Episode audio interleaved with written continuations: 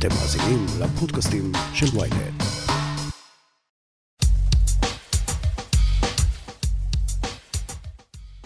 אנשים שמגיעים לקליניקה של שחר ברלוביץ' עושים זאת כי הם לא מרוצים מחיי המין שלהם. בדרך כלל הם יאשימו את הפרטנר או הפרטנרית שלהם, ויתקשו מאוד להסתכל פנימה, על עצמם. השראת הסקסולוגיות דוקטור בטי מרטין ודוקטור אסתר פרל, כתב שחר שיטה בשם מיפוי האישיות האירוטית, שמטרתה לגרום לכל אחד ואחת מאיתנו לערוך בדק בית באשר ליחס שלנו כלפי עשר דינמיקות אירוטיות. הבדיקה העצמית הזו מאפשרת לנו לזהות באילו אזורים בתקשורת המינית שלנו אנחנו לא לגמרי משוחררים, כדי שנוכל לעבוד בדיוק עליהם, ובכך לאפשר לעצמנו להתפתח ולגדול מבחינה מינית. אבל מהי בכלל המפה האירוטית? ומדוע חשוב שכולנו נכיר את החולשות המיניות שלנו? Talk to me.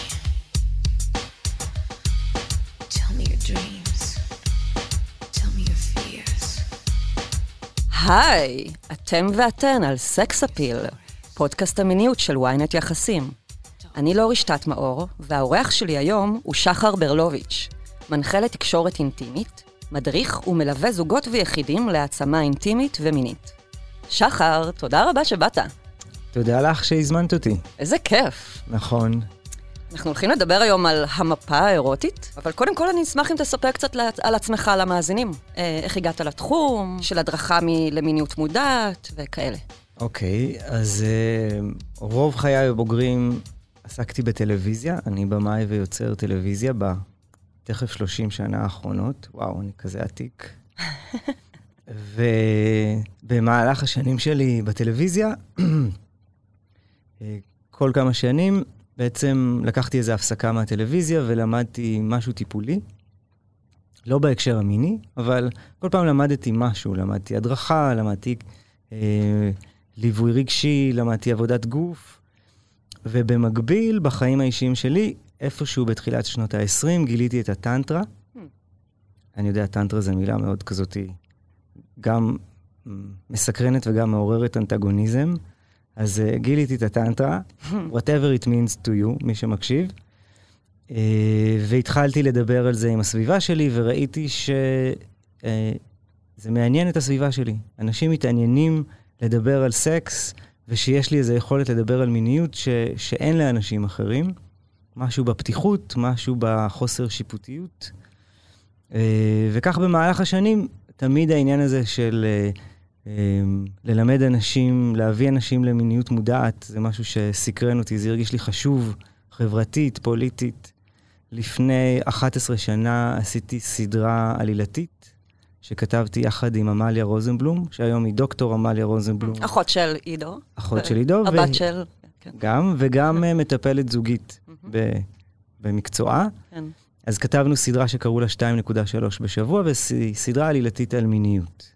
אז איכשהו, תמיד מיניות הייתה חלק מההדרכה למיניות, או חינוך למיניות, או מה שזה לא יהיה, דיבור על מיניות. אני אוהב לדבר על סקס. כולנו. אה, לא כולנו, אבל אני שמח שגם את. אני, ברור. אחרת לא הייתי עושה את הפודקאסט הזה. נכון.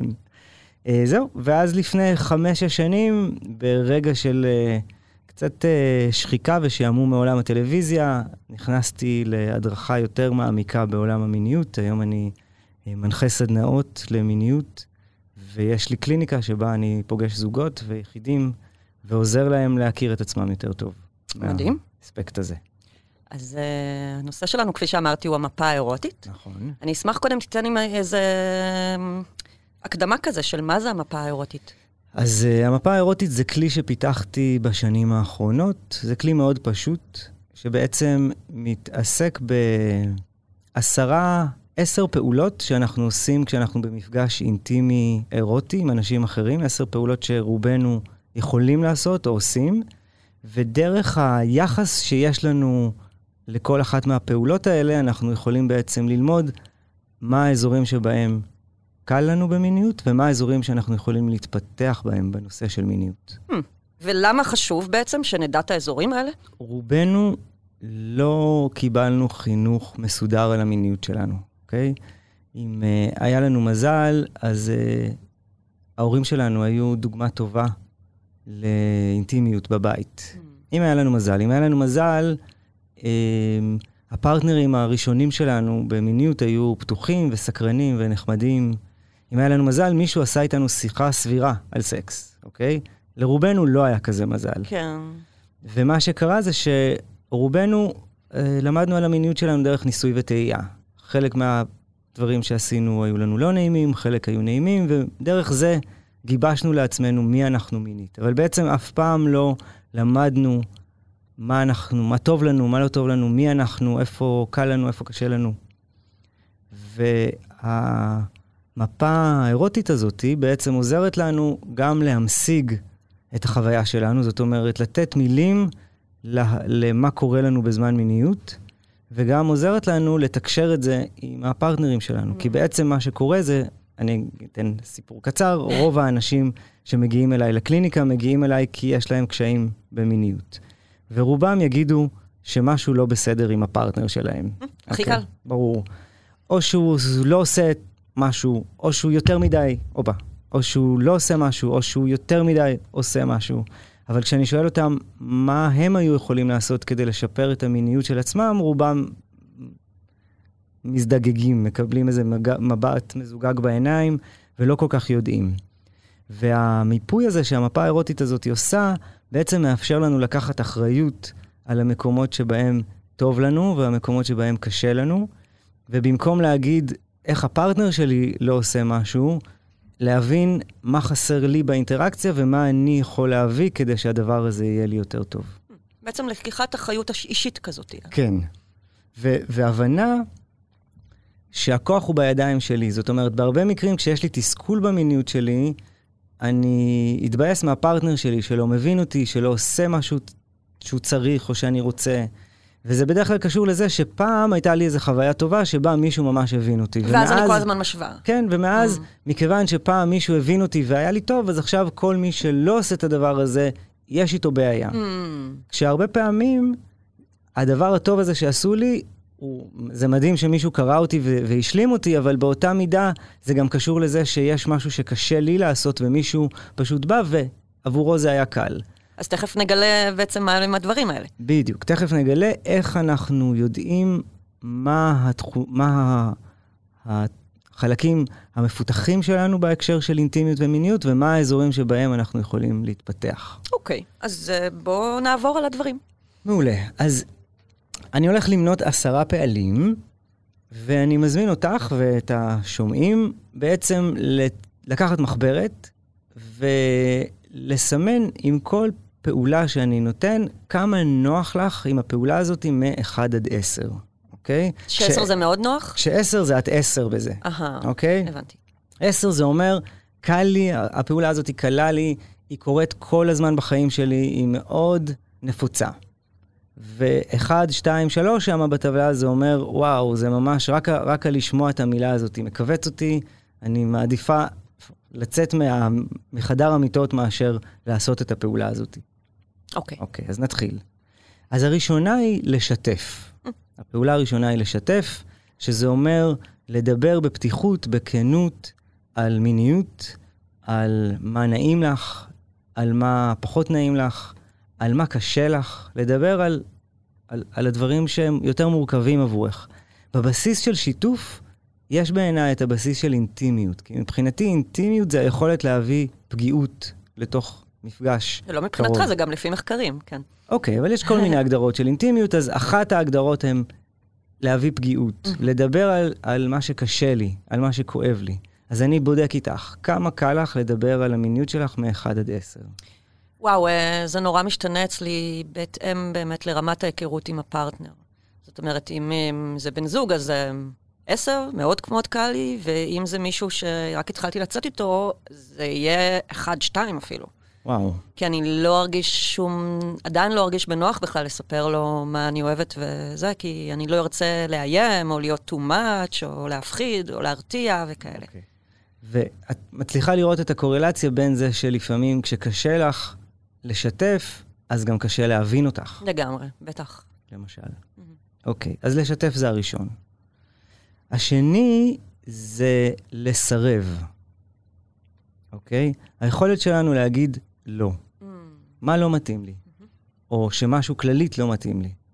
הרבה מאיתנו ובאמת זה חוצה מגדרים לרובנו, מאוד מאוד מפחיד לאכזב בן אדם שקרוב לנו. זה ממש יהיה אחד הדברים שאנחנו נעשה שמיניות באוויר כדי לא לצאת מאכזבים.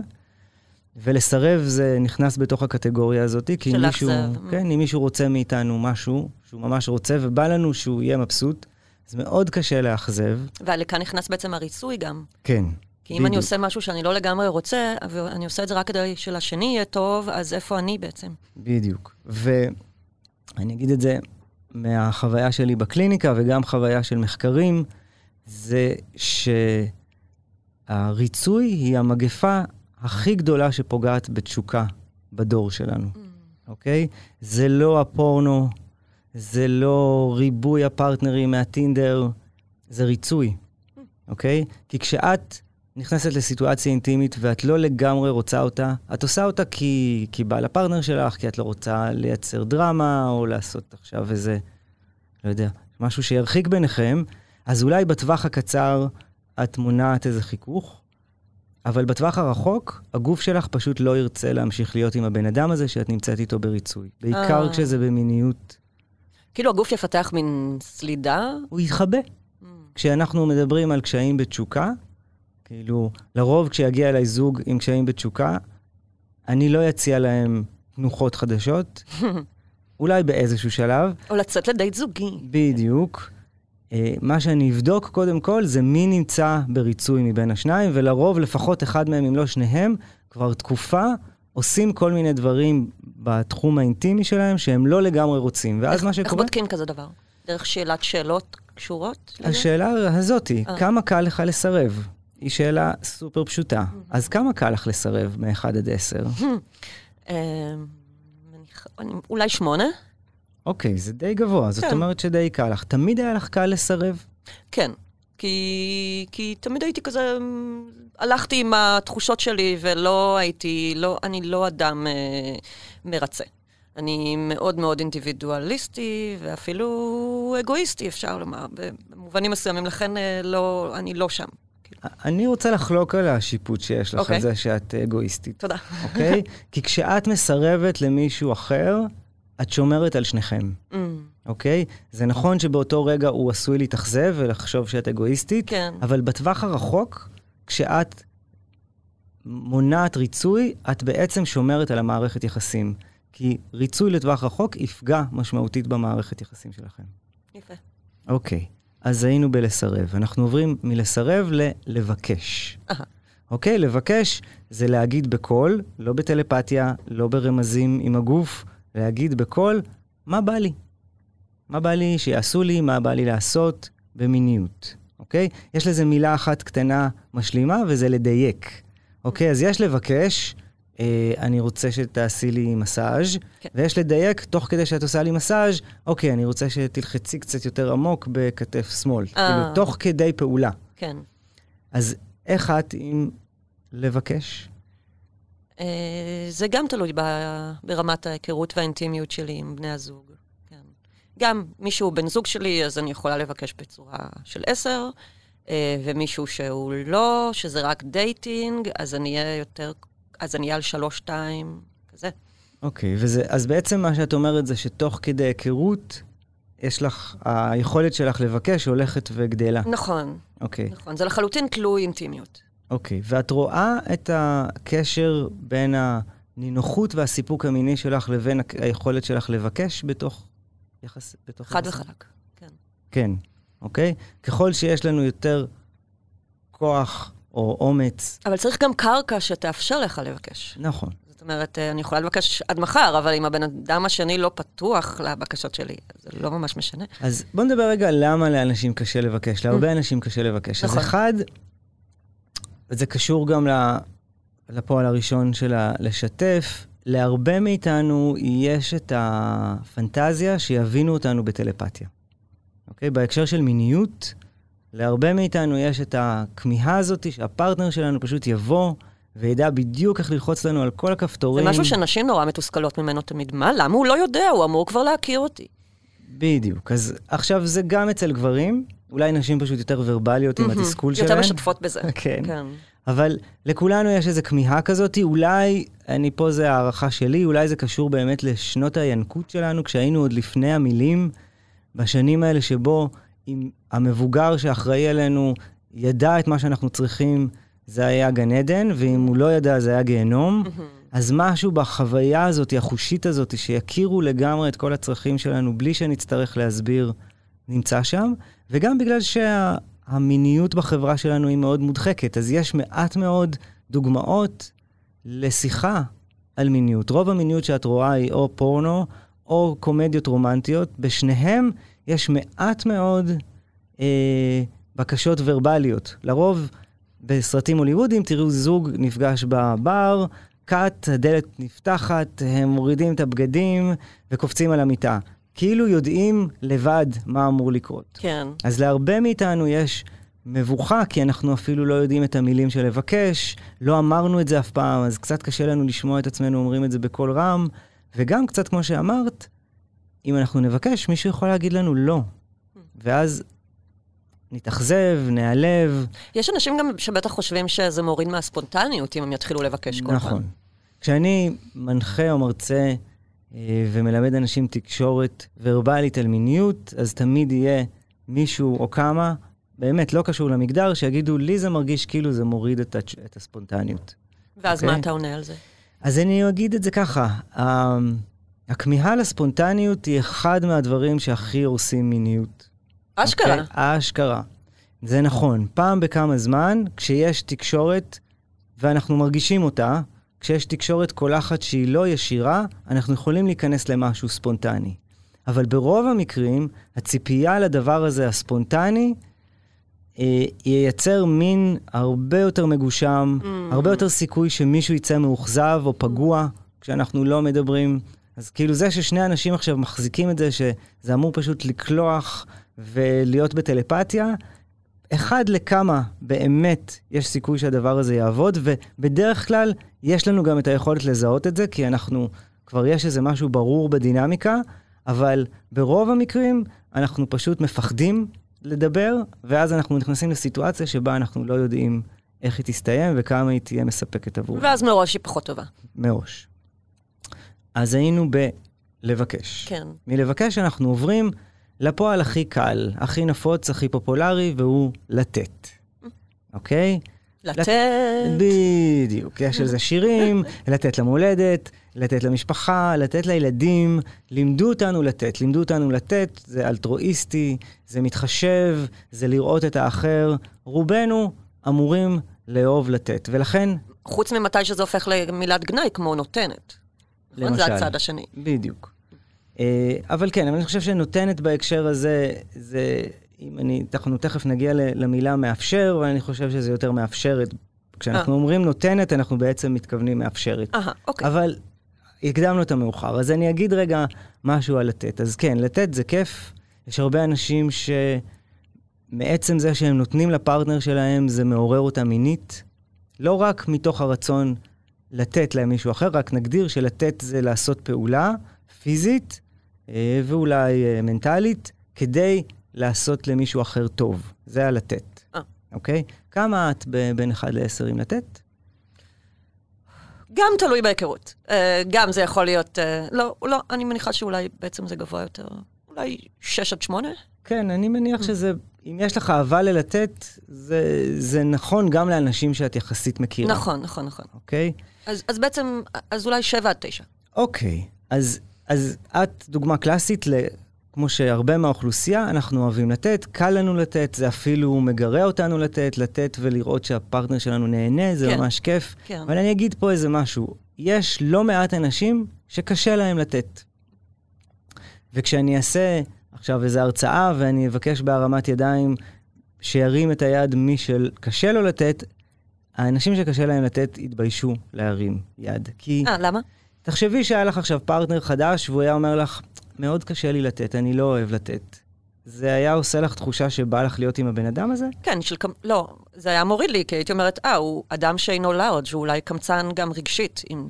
כן. זה הוא ככה. ק- הוא קמצן, הוא חושב על עצמו, קשה לו לתת. למי קשה לתת? כאילו, איזה בן אדם זה הוא בן אדם שקשה לו לתת? אז אני אגיד משהו על אנשים שקשה להם לתת. אנשים שקשה להם לתת, בדרך כלל הם לא אגואיסטים. הם אנשים שאולי מרגישים שאין להם מה לתת, אה, אוקיי? אם אני במהלך... נגיד שהם ה- לא טובים בזה כל כך. בדיוק. אם אני במהלך הניסיון המיני שלי צברתי חוויות שבהן נתתי וזה לא היה מדויק לבן אדם השני, או לא התקבל בשמחה, אז אני אתחיל לחשוב שאולי אני לא טוב בלתת. ואז אני אנסה להימנע מלתת, אוקיי?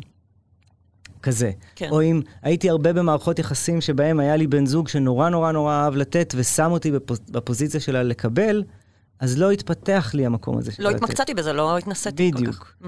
ואז אני אתחיל להימנע מזה.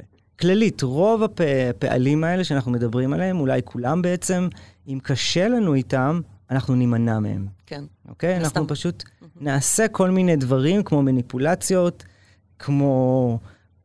כן, כאילו, כמו נתפתל עם הגוף, אה, נחפש דרכים אחרות, לא ניכנס לסיטואציות כדי לא להיות בפוזיציה הזאת של לעשות משהו שקשה לנו. אז זה היה לתת. המשלים של לתת הוא לקבל. אז זה הפועל הבא שלנו. האירוניה עם לקבל זה שאם אני אשאל בחדר כמה אנשים אוהבים לתת, אז יותר מ-50 אחוז, אולי 70 אחוז ירימו את היד. כשאני אשאל באותו החדר כמה אנשים אוהבים לקבל, אני אקבל משהו כמו 20-30 אחוז. אה, זה מפתיע. למה זה ככה?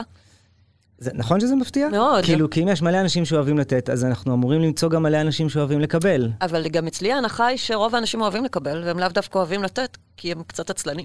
אבל אה, רוב האנשים כזה, מה, מה אכפת לי להתמסר ושיעשו לי? אז מסתבר שיש לא מעט מטען מאחורי המילה לקבל, אוקיי? למרות שזה כאילו הכי כיף, מישהו לוקח מזמנו ומרצו ונותן לי משהו שאמור לעשות לי נעים. כן.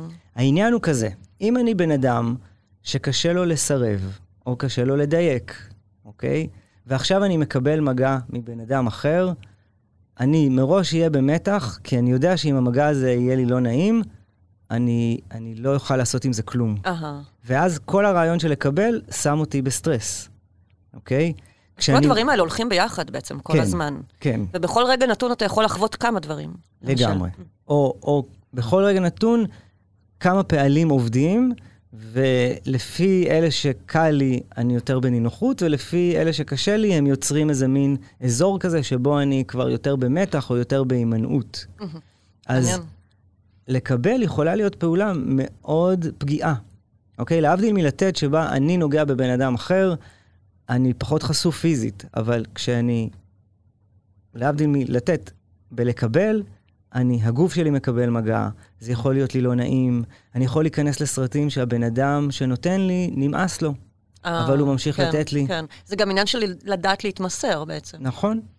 להתמסר, להתמסר למגע, וזה באמת רגע לאפשר לעצמי לקבל. אולי אני חושב שלא מגיע לי לקבל, שאני לא ראוי לקבלה. אצל הרבה אנשים הדבר הזה עולה, אוקיי? או רגשות אשם של אני, נו, אני בטח ייקח לי עכשיו חצי שעה עד שאני אגיע לאורגזמה, אז לא נעים לי עכשיו, הוא יתעייף וכאלה. נכון? אולי כבר נמאס לו.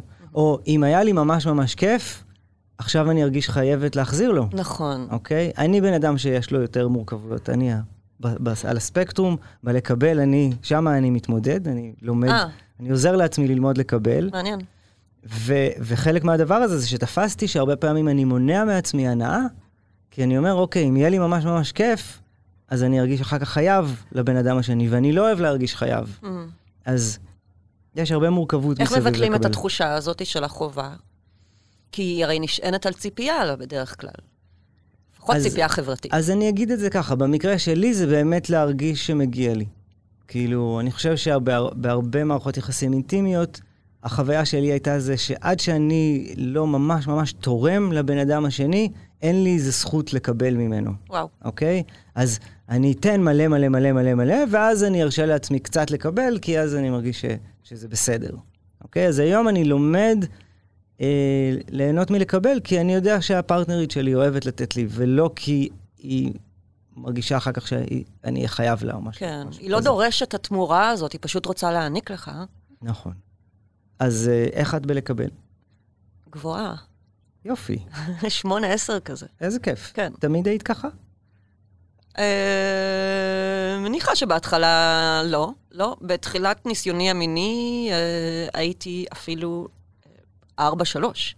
וואו. כי הרגשתי לא נוח ולא נעים שהאדם השני באמת יתאמץ ויעניק לי, ולמדתי to own my sexuality עם השנים, והיום אני נהנית מאוד לקבל. כל הכבוד. כן. עוד משהו בלקבל שהוא מורכב זה הציפייה שתהנה. אוקיי, מישהו כבר משקיע ונותן, אז אתה עכשיו צריך לעשות קולות, Mm, ואתה צריך שיהיה בסוף איזה מבט אה, מנצנץ בעיניים. אסיר שהפרטנר תודה. יבין שאתה נהנה באמת מהסיטואציה. כן. אז מה עושים אם לא נהנים? בדיוק. אם, מה עושים אם לא נהנים וקשה לי לדייק וקשה לי לסרב, אוקיי? אז לרוב אנשים קופאים, או מזייפים. או מזייפים, שזה ממש באזורי הריצוי. מה זה כן, מזייף? כן, מזייף כן, זה כן, אני כן, עכשיו עושה הכל כדי שאתה תרגיש סבבה. למרות נכון. שלא מתאים לי מה שקורה כרגע. וזה רק עושה את הפעולה ההפוכה, כי זה רק משעתק את התחושה הלא טוב. כאילו, הסקס לא יהיה טוב יותר אם תזייפו. אז- נכון. ו- ומייצר מרחק לאורך זמן. ככל שיהיה עכשיו בינינו שקר ומניפולציות וזה, זה את, את בתור המזייפת מיד, אמנם באותו הרגע גרמת לי להרגיש אה, ש- שווה וראוי ומאהב טוב, אבל בעצם את לקחת צעד אחורה, ובו את עכשיו בעצם שומרת ממני איזה מרחק, ואולי אפילו קצת מרגישה לבד. הרבה אנשים שמזייפים הנאה, וזה דרך אגב, גם גברים מזייפים הנאה, מרגישים לבד, כי אתה באקט הכי אינטימי שלך, אה, עושה משהו שהוא לא קשור למה שקורה בפנים, ואז אתה רק לבד עם זה, כאילו משהו שהוא אמור להיות נורא קרוב, בעצם מיישר, מייצר חוויה של בדידות, וזה חוסר אותנטיות גם. כן? באסה. נעבור לבא. אני הולך לה- להביא את ה, אולי את הפועל הכי פרובוקטיבי בעשירייה הזאת, וזה לקחת. אוקיי? לקחת אומר לגעת בבן אדם האחר למען העונג שלי. להבדיל מלתת, שבו אני מנסה להקשיב למה עושה נעים לפרטנר שלי, Mm. בלקחת אני לוקח בלי להתחשב במה עושה נעים לפרטנר. שזה להחפיץ אותו בעצם? זה, יש גם החפצה, היא במכלול של אה. הדברים שקורים ב, בלקחת. החפצה היא יכולה להיות ויזואלית, זאת אומרת, פשוט להסתכל על הגוף של הפרטנר, פרטנרית שלי ולהתענג עליו, כן. אבל גם לגעת בו כחפץ. קצת כמו, במובנים מסוימים, הרבה מהמיניות שלנו קשורה באמת לשנים שהיינו פעוטות, אז כשתינוק נוגע בגוף או בחפץ, הוא לא נוגע בבן אדם אחר כדי לעשות לו נעים, הוא נוגע כדי לחקור את החושים של עצמו. עכשיו, יש אסוציאציה רעה עם המילה לקחת, אוקיי? רובנו זזים באי נוחות כשאומרים לנו לקחת, לימדו אותנו שזה אגואיסטי. כן. חברתית, המילה לקחת קשורה בלקחת ללא הסכמה, שכשלוקחים ללא הסכמה, יש שם כפייה ו- ואפילו אונס. אבל אני מדבר על לקחת בהסכמה, שזה אומר לגעת במישהו אחר כדי לעשות לעצמי נעים. עכשיו, בכלל, כל הפעולות האלה מדובר, מדוברות אך ורק על אה, מיניות בהסכמה וברצון. וכאלה. חד משמעית, הן מקדמות תקשורת ומיניות בהסכמה. ועדיין חשוב להגיד שכשאני אומר לקחת, אז זה לקחת בהסכמה. אה, אני אתן לך דוגמה לאנשים שקשה להם לקחת, אז הם בעצם גונבים לקיחה, אוקיי? את מכירה מה את זה אומר לגנוב לקיחה? זה אומר שאני אגיד לך שאני רוצה לעשות משהו אחד, אבל אני אעשה משהו אחר. זאת אומרת, אני רואה אה, בחורה יפה, אני רוצה לגעת לה בכתף, אבל לא נעים לי לבקש, אני מפחד מדחייה, אז אני אציע לה מסאז'. מכירה את זה? כן. שמישהו בעצם, מישהו רוצה לגעת בך, אבל הוא יציע לך מסאז', או יציע לך איזה נתינה. been there, done that. אוקיי, ואז מה קורה? אני אומר כן למסאז', אבל משהו מרגיש לי, כאילו מישהו נותן לי, ובסוף אני מרגיש מרוקן. אוקיי? זה קורה הרבה בחברה אה, שלנו. כי לקחו ולא, ובעצם הלקיחה הייתה נטו של הבן אדם השני, והיא לא נתנה לי, לא העניקה לי כלום, כן. אז בגלל זה אני מרגיש מרוקן. בדיוק. מישהו נגע בי לא כדי שלי יהיה נעים, אלא כדי שלא יהיה נעים. אבל למה זה פועל, אז אם כך, למה זה פועל שהוא חשוב בתקשורת המינית? אז בואו אני אגיד ככה. אני חושב שבעשרה פעלים האלה, עוד לא הגענו לכולם, אבל בעשרה פעלים האלה יש שתי דוושות. אחת שעושה את הגז של התשוקה, ואחת זה זאתי שסוגרת את אה, התשוקה. הברקס. הברקס, הגז והברקס. והראשיות הן לסרב ולקחת. אז כמו שאמרנו קודם, לסרב, אם אני בריצוי, אם אני בריצוי בסיטואציה אירוטית, בעצם המערכת התשוקתית שלי תהיה בברקס, אוקיי? היא תינעל. אני, אני, הגוף שלי יגיב ב"אני לא רוצה". מצד שני, כדי שהתשוקה שלנו תתעורר, אנחנו צריכים להתחבר ללקיחה שלנו. כאילו, היכולת שלנו להתענג, להתחבר לעונג שמה שקורה כרגע עושה לי בפנים, אם אני רק בנתינה, אם אני רק עסוק במה עושה נעים לבן אדם השני, ואין בזה שום דבר שמתחבר לעונג שלי, התשוקה שלי לא תצליח להמריא, אוקיי? אז יש משהו חשוב בלקיחה, שוב, בהסכמה, במידה. אה, אני יכול גם, פעולות יכולות להיות גם מעורבות, זאת אומרת, אני יכול לתת ו- ולקחת באותו הזמן. אני יכול גם לתת לך... יש לך דוגמה ללקיחה? כי זה קצת אמורפי, מרגיש. דוגמה ללקיחה זה... כאילו אמרת את המסאז', כן. אבל בזוגיות נגיד, או... לעשות לך, אה, יש אנשים שאוהבים לעשות, אה, אה, לגעת לחברים שלהם, לעשות להם נעימי בשיער. מהמם. עכשיו, זה נעימי בידיים שלי, כשאני עושה, זה פחות נעימי בהקשר שלך. זה לשחק עם הגוף של האחר כדי שלי יהיה אהה. נעים, אוקיי? אה, גם אה, להתפעל מגוף של הפרטנר שלי, זה, וכאילו לשתות אותו בעיניים, זה לקיחה, הבנתי. אוקיי? כי זה לא למענו, זה למען העונג שלי. אוקיי.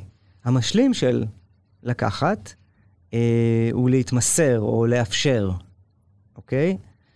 גם זאת מילה שיש עליה אסוציאציות אה, בעייתיות. שזה מה שאמרנו קודם עם הנותנת, בדיוק. בגרשיים. כן. כשאומרים על מישהי שהיא נותנת, בעצם אומרים שהיא מאפשרת, זה, שהיא נותנת את הגוף שלה שיעשו בה כרצון מי שלוקח. כן. עשה בי כזממך. זה כזה. אז גם בלאפשר יש אסוציאציות קשות. זאת אומרת, לרוב זה, זה חלש, זה, זה רפ, יש רפיון פסיבי כזה, אפילו. פסיבי, Mm. בדיוק. וגם כאן אני אגיד שיש איכויות מאוד מאוד מאוד חזקות בלהתמסר. זאת אומרת, ב- בלהתמסר ולאפשר. זאת אומרת, רגע, להרפות את עצמי ולתת למישהו אחר לעשות משהו שבא לו, בהנחה שזה בגבולות שלי, אה, מוריד את כל המשקל הזה שיש מלקבל. בלקבל, יש, אני צריך להחזיר, אני צריך להגיב, זה צריך להיות לי טוב. בלאפשר, אני יודע שהפרטנרית שלי עושה מה שהיא רוצה, היא עפה על עצמה, היא נהנית ממה שקורה פה. אני גם מרגיש כמו אובייקט אה, מיני. כי היא לא עכשיו נוגעת בי כדי שלי יהיה נעים, היא נוגעת בי כדי שלה יהיה נעים. אז אני, אני לא דואג אם היא משועממת. אני יכול לגמרי להתמסר למה שקורה ולהרגיש מאוד מאוד סקסי. אז יש משהו מאוד חזק בלאפשר. איך אוקיי. את עם לאפשר בין 1 ל-10? גם גבוה, 7-8 כזה. אורייט. כן. את אה, בממוצעים גבוהה. אה. סחטיין עלייך. זה המשכנו. לא תמיד היה ככה, כן. מה, איפה היה לך, ממה שאמרנו עד עכשיו, איפה היה לך מספרים פעם נמוכים משמעותית? המקום של ה... להרשות לעצמי ליהנות. אה, איזה פועל זה? יש פה אה. בין לקבל ללהתמסר. כן, אז הלקבל היה לי קשה בעבר, והיום הוא מובן מאליו מבחינתי, אבל בעבר היה לי קשה. כן, לקח לי זמן עד שזה השתנה. אז בעצם היית אומר שהמפה האירוטית שלנו כל הזמן היא דינמית ומשתנה. מאוד, מאוד. לרוב, לרוב אנחנו נפתחים עם השנים, אלא אם כן קרה משהו טראומטי שסגר את אחד מהפעלים האלה. כשטראומטי אני אומר לאו דווקא אה, טראומה מינית, אפילו טראומה של יחסים. כאילו, בן זוג שכל הזמן ירד עליי, שאני, לא יודע, שאני משתפת, כשאני מדברת יותר מדי, שאני, שיש לי יותר מדי דרישות, אז, אה, אז יגרום מה? לך פחות לשתף. אז יגרום לי לשתף, פחות לבקש, אוקיי? זאת אומרת, יכול להיות שאם בגלל זה מישהו נפרד ממני, אז משהו בפעלים האלה ייסגר עבורי. הבנתי. טוב, באיזה פועל אנחנו? אנחנו עוברים ללהוביל. להוביל. אז להוביל, להבדיל מנניח לקחת, שבו אני נוגע בבן אדם השני למען העונג שלי, בלהוביל אני אמנם עושה משהו שהוא, אני רוצה לעשות אותו, אבל אני כן צריך להיות קשוב לפרטנר שלי. כמו אומרת- ריקוד. בדיוק, כמו ריקוד זוגות. בריקוד זוגות אני ממש יכול להוביל ברחבה, אבל אם אני לא קשוב לפרטנרית שלי, היא תישאר בצד השני של הרחבה. כן, אז או שתדרוך לה על הרגליים. בדיוק, אז זה לא תופס. זאת אומרת, בלהוביל יש לקחת שליטה ובחירה על מה שקורה, בתיאום והקשבה עם מי שנמצא איתי, אוקיי? איפה את עם זה? להוביל. אה, זה מאוד משתנה.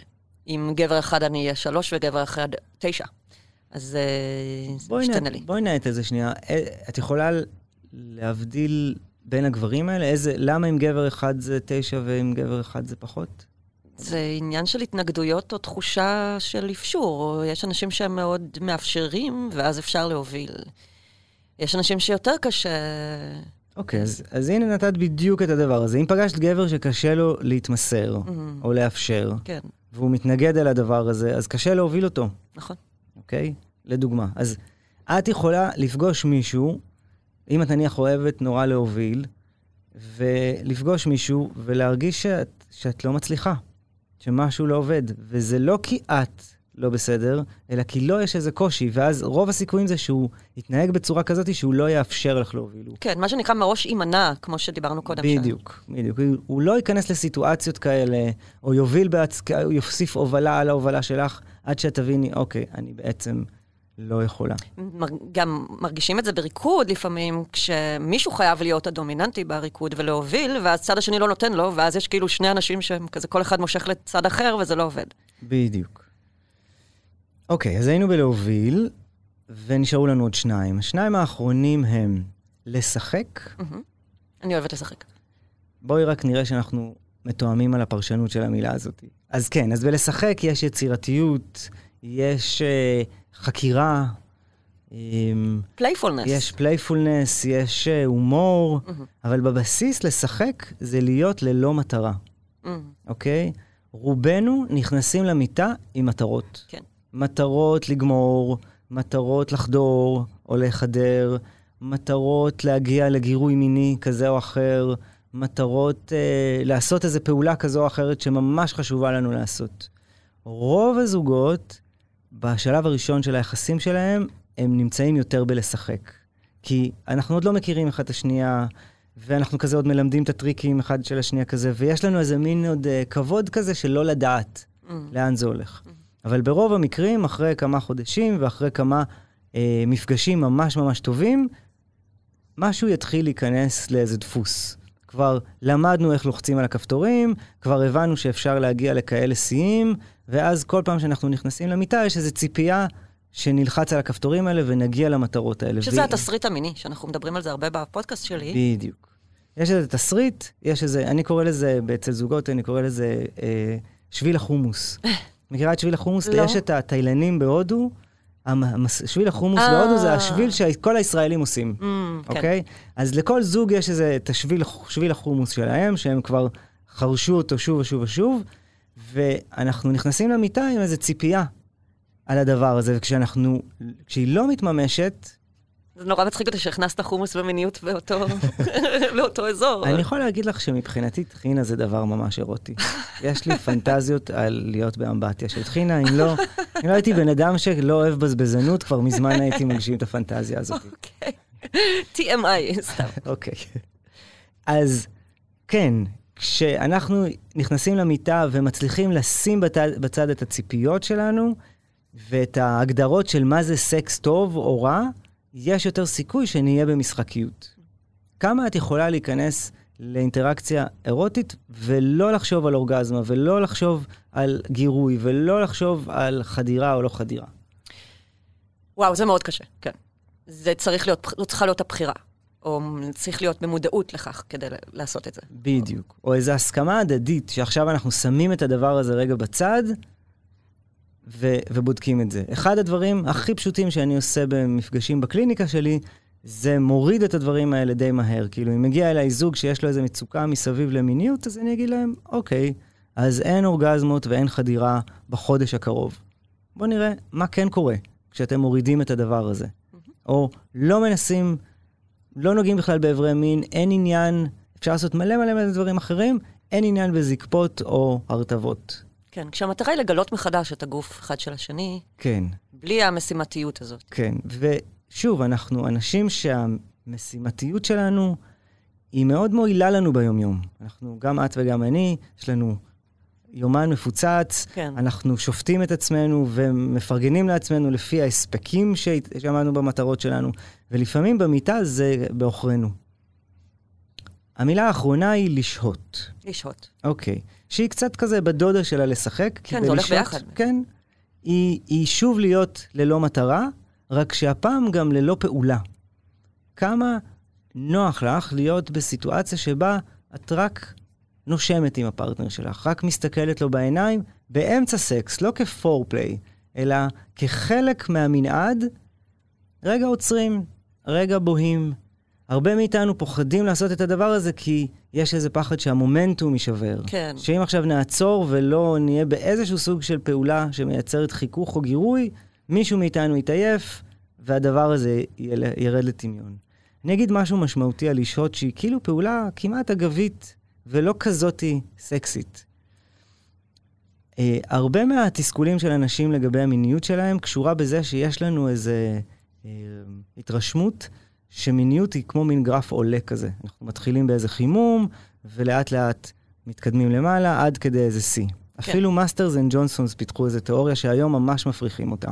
אה, מפריחים. ממש מפריכים אותה. אני- כמעט כל מטפל או מטפלת שני שבאים אליי לפודקאסט, תמיד מזכירים את Masters and Johnson. אני מבין. אז א', הם כן עשו דברים חשובים למחקר המיניות, אני לא מזלזל בהם, אבל הגישה שלהם לגבי מה המבנה, מבנה הגירוי המיני הקלאסי, היא גם הייתה, היא גם תפסה בעיקר לגבי גברים, כאילו היא, היא ממש לא תופסת לגבי נשים, והיא גם מופרכת, הופרכה היום בכל מיני תיאוריות חדשות. או, זה מעניין. לפודקאסט אחר. כן, אוקיי. אז יש את הגרף העולה, ומה שאני רוצה להגיד זה שבעצם מיניות היא לא גרף עולה, היא גל. היא כמו, אה. היא רצף של גלים. אני כאילו עושה פה, לא רואים אותי, אני ב, רק בשמע, אבל זה כמו מין גל אחרי גל אחרי גל. ומיניות שהיא קשובה, שהיא מחוברת למה שקורה בינינו, יהיה בה שיאים קטנים, יהיה בה, אה, יהיה בה שפל קטן, גם הזקפה וגם הרטיבות וגם הגירוי הם דברים שבאים והולכים. אם, זה, אם הגירוי יורד באמצע מין, זה לא אומר שנמאס לי, זה אומר גם ש... האורגזמה היא גל. נכון, הרי. בדיוק. גם האורגזמה הגיעה, אבל אני אומר עוד לפני שהגענו לאורגזמה, גם הרצף המיני שלנו, אם אנחנו מנסים כל הזמן ללחוץ על הגז כדי שיהיה את הגרף העולה הזה, אנחנו בעצם לא קשובים לא לעצמנו ולא למי שנמצא איתנו. אז בלשהות יש את האפשרות הזאת רגע להרפות בתוך החיבור. ולמה זה חשוב? בדיוק בגלל מה שאמרתי, זה, זה מאפשר אה, להתחבר למנעד הטבעי שקורה לנו. במקום רגע, אני לא אומר שצריך לשהות כל הזמן או בכל מפגש מיני, אבל האפשרות להיות במצב הזה מאפשרת לי רגע להתחבר דווקא לירידה של הגל, ועדיין להישאר בחיבור עם הבן אדם, ולא, אוקיי, ירד, אז טוב, אז לא משנה. אז כל אחד מסתובב לצד אז השני. ביי. Mm. בדיוק. כאילו, אם יש לנו איזה דימוי שבו כשהדבר הזה יורד אז זה נגמר, אז יש הרבה סיכוי שתהיה לנו אכזבה. אם יש לנו את האפשרות רגע לשהות ב- בירידה, אז יש סיכוי שגם נישאר בחיבור ותהיה לנו חוויה חזקה, וגם יש סיכוי שתכף יבוא הגל הבא שיסחוף אותנו. מגניב. אהבתי. יש. טוב, אז אה, אוקיי, אז מה עכשיו, אחרי שאנשים, אה, המאזינים והמאזינות, סימנו את נקודות החוזקה והחולשה שלהם? אז ההזמנה שלי היא קודם כל להסתכל נכוחה על הנייר הזה, ו- ורגע לנסות להריץ בראש אה, סיטואציות עבר שהיה לכם במיניות, עם הפרטנר הנוכחי, עם פרטנרים קודמים, ולנסות להבין דרך הגרף הזה שייצרתם לעצמכם, למה חוויות מסוימות היו עבורכם ממש כיפיות, ולמה חוויות מסוימות היו פחות כיפיות. זה ממש דרך לסרוק את ההיסטוריה שלנו לאחור, ובעצם להבין לא רק אם היה לי פרטנר מעפן או לא מעפן, או אם הייתי עילוי מיני או לא הייתי עילוי מיני, אלא מה עבד בינינו, מה פחות עבד בינינו. זה דרך כזה לספר מחדש בעצם את התסריט המיני ההיסטורי שלנו. הדבר הבא זה אם אתם במערכות יחסים, או גם אם אתם בעצם לא במערכות יחסים, זה דרך רגע to own it, את המקומות שבהם, את, ה, את הדברים שבהם אתם מייצרים אה, איזשהו סוג של מורכבות במפגש, אוקיי? וזה דרך גם לתת לעצמכם אמפתיה. זאת אומרת, יש אנשים שקשה להם משהו, קשה להם לסרב, קשה להם לבקש, קשה להם לתת, אז הם יגידו על עצמם, אני דפוק, אוקיי? משהו בי לא בסדר. היו לי מלא פרטנרים שהיו מתוסכלים ממני כי אני דפוק או דפוקה. וברגע שתסתכלו רגע על הגרף הזה ותראו, אחד, שיש לכם מקומות שבהם אתם מהממים ומוצלחים, ושתיים, שהיכולת המוגבלת שלכם במשהו אחד היא לא בהכרח מעידה על הכל, אבל היא גם, היא על גרף. זה אומר שאם אתם עכשיו ארבע במשהו, השאלה הטובה היא לשאול את עצמכם, מה יעזור לכם כדי להיות חמש? ומשם, מה יעזור לכם כדי להיות שש? אתם לא תקועים עם הדבר הזה. זה רק עוד אחד מקבוצה של פעלים שאתם יכולים. כשהמטרה היא כמובן לא להגיד, אוקיי, זה תלוי בפרטנר. כי הרי. אנחנו לוקחים את העבודה הזאת כעבודה עצמית. בדיוק.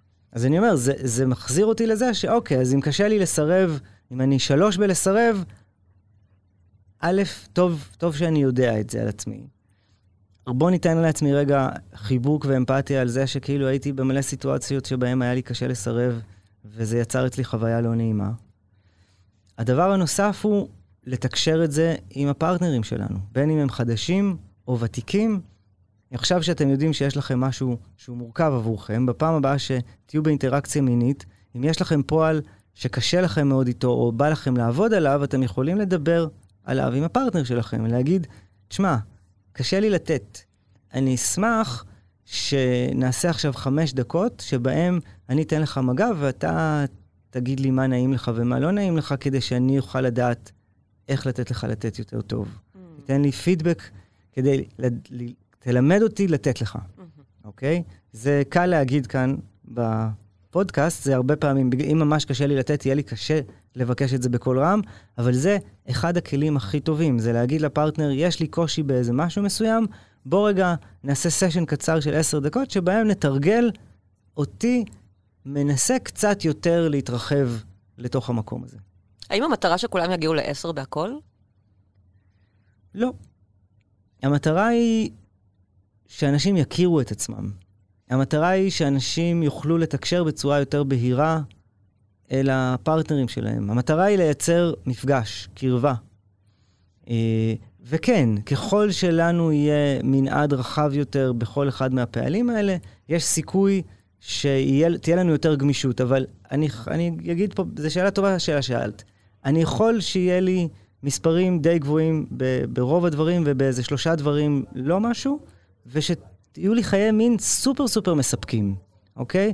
אם חיי המין שלכם סופר סופר מספקים, זה אומר שיש לכם פרטנר שמשלים את הפעלים שקשה לכם איתם, ויכול להיות שאתם חיים מעולה, מעולה עם זה. אז אם אין עכשיו איזה רצון אה, ללמוד דברים חדשים, עופו על עצמכם. אתם לא צריכים להיות עשר בהכל. אבל אם אתם חשים תסכול, אי נוחות, הימנעות מדברים מסוימים, ובא לכם להתרחב, אז ההזמנה היא לשאול את עצמכם, איך אני יכול לעלות עוד שלב בכל אחד מהפרמטרים שאני קצת תקוע בהם.